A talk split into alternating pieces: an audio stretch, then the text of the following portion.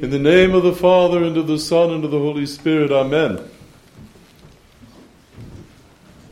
After the great feast of the outpouring of the Holy Spirit upon the apostles and the establishment of the apostolic preaching, which inaugurates the history of the faith of the church,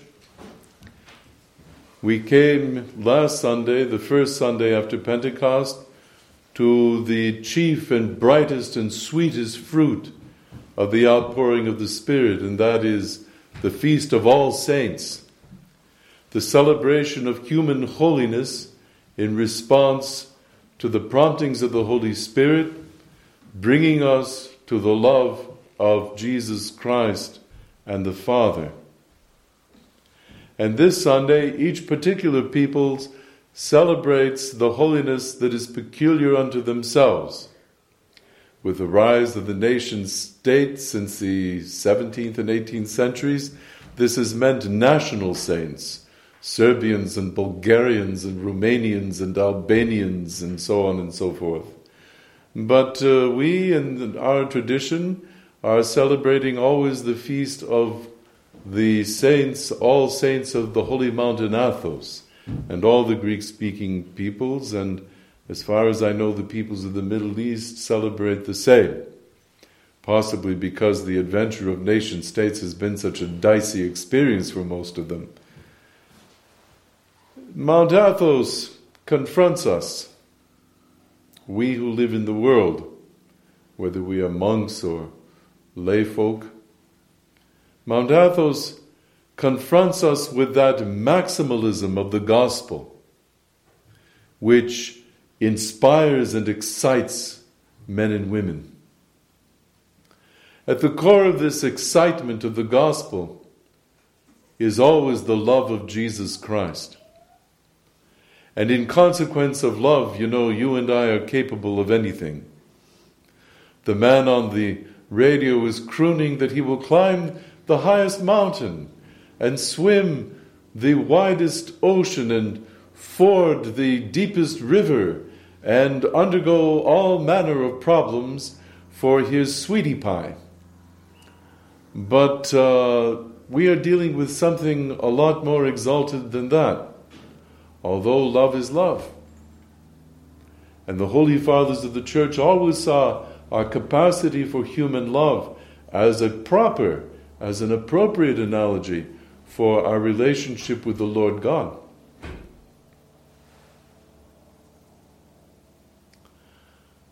I had a cousin very much older than me, 35 years older than me. And uh, I remember about her, it was said that when she was young, she fell deeply in love with a man who lived in Boston. My family was rather suspicious of men who lived in Boston and did not particularly approve of this interest.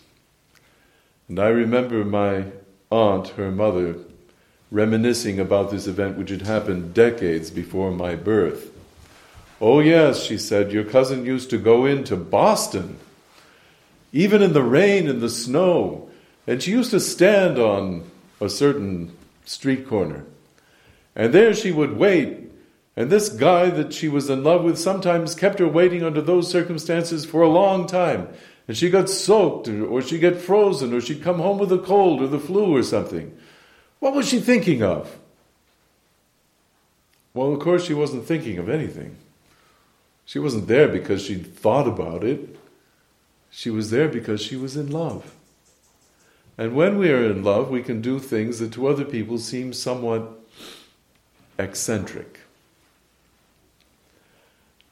In Mount Athos, we find men living today whose lives, from the point of view of this world, might be a tad eccentric.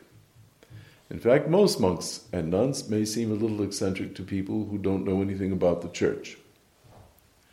Whatever brought them to monasticism rather than to marriage? They had to, at some point, at the very core of their vocation, love the Lord. I don't think, speaking with her later when I was a young adult, that my cousin, who had fallen in love with the Bostonian, knew very much about him, the way girls don't know much about their first sweetie. And I don't think that she thought a lot about it, she just knew that she loved him. And I think for a lot of people, that is the way it is with our Savior.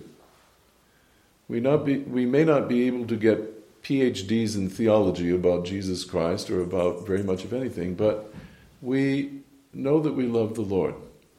And you know, it's enough.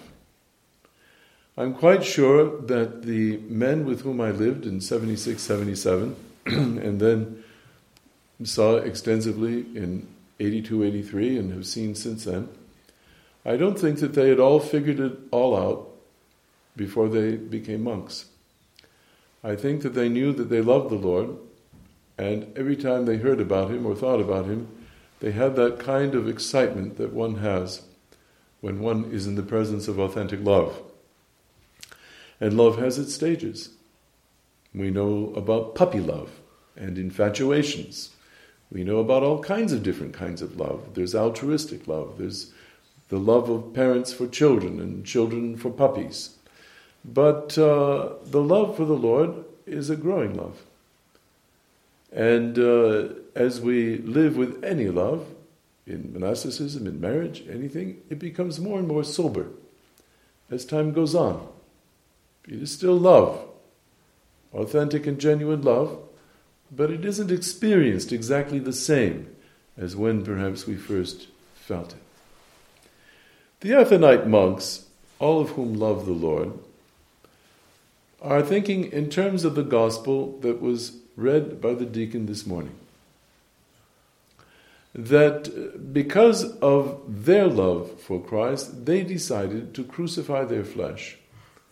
And therefore, to say, as Father Barsanuphius in Boston put it, I thought so brilliantly, say goodbye to themselves. Well, of course, we all know that in marriage that's very much part of it too. He and she have to say goodbye to themselves and their own will very largely and suddenly think in terms of someone else. So marriage confronts our tendency to be egoistic and selfish. And having children only makes that more intense. But for the monk, it is uh, every day, every hour of every day, every minute of every hour. And always at the heart of his day and of his night is the fact that he loves the Lord, and for that love, he is willing to stand on any street corner, in any temperature, in any weather, for no matter how long it takes. And that is because he is in love. And there's no arguing with love. There's no pretending that it isn't there. And uh, even though our loves may be disapproved of, and we who are monks know that our parents may not have approved at all, our families, our friends may not approve of all of our decision to become monks any more than everyone who gets married finds that his folks and friends approve of his spouse. Maybe they don't. But that doesn't matter. What matters is that one loves. The monk loves at the expense of all other things, including his own creature comforts, his own convenience, his own will, and that's the hard one. Uh, he is willing to set aside his own agendas and plans and interrupt himself constantly for this love. The gospel is about very little other than that kind of love. And when the Savior called the men whom we uh, heard him calling this morning by the Sea of Galilee, they stood up and they walked away from themselves. They walked away from their careers, their business, their jobs as fishermen. And they went and followed him. That is what every monastic has to do. And when he comes to any little problem in his life, any little crisis in his day, He's got to do just that. He's got to stand up and walk away from it and go with Christ. The same is true by extension of every married person. Every husband and every wife knows that truth. There are times when you just have to stand up from what is preoccupying you and leave it and walk away from it in order to be with Christ. That is certainly true of children with their parents and parents with their kids. And if we are going to truly be educated Christians, that is one of the first and fundamental lessons that we must learn. Christ above all, Christ before all, Christ instead of anything else. That's the kind of thinking, that is the kind of educating of the human heart that is going to spell the survival of the church in this country, because there are no guarantees. There have been places that, that the church went, Persia, India, where the church was ultimately destroyed. And uh, there is no guarantee that the church is going to survive in the United States. One of the most prolific uh, theologians of uh, the 20th century was a man in New York called Alexander Schmemann he said that he was very pessimistic about the chances for the survival of orthodoxy in the United States. So intense were the pressures on the church. These uh, pressures do not take the form of, as you know, bloody persecution yet. Uh, they do not take the form yet of arrest and imprisonment yet. They are a different form, and that makes them all the more uh, persnickety to deal with. It's very hard to deal with them. But those pressures are very great, and we do not know that the church is going to survive in this land. But uh, it survives in us. And in this generation, it survives in our minds and in our hearts and in our vocations. That is what the monk is saying to himself all the time. He looks around him and he says, hmm, I don't know if my monastery is going to survive another 10 years, let alone another 100 years. But that doesn't make any difference. I am here now. This is where my monastery is, and I'm going to live here. And all of this has to do with that core of all vocation in the church. That core is love. God is love. That is how we define Him. And we know that all of the law boils down to nothing other than love of God and one's neighbor as oneself. May God grant that the witness of that remarkable chain of uh, holy ones, saints on Mount Athos, will inspire us with their lives and will strengthen us with their intercessions for us when the going is rough, as it so frequently is. We glorify them and ask their intercessions. Amen.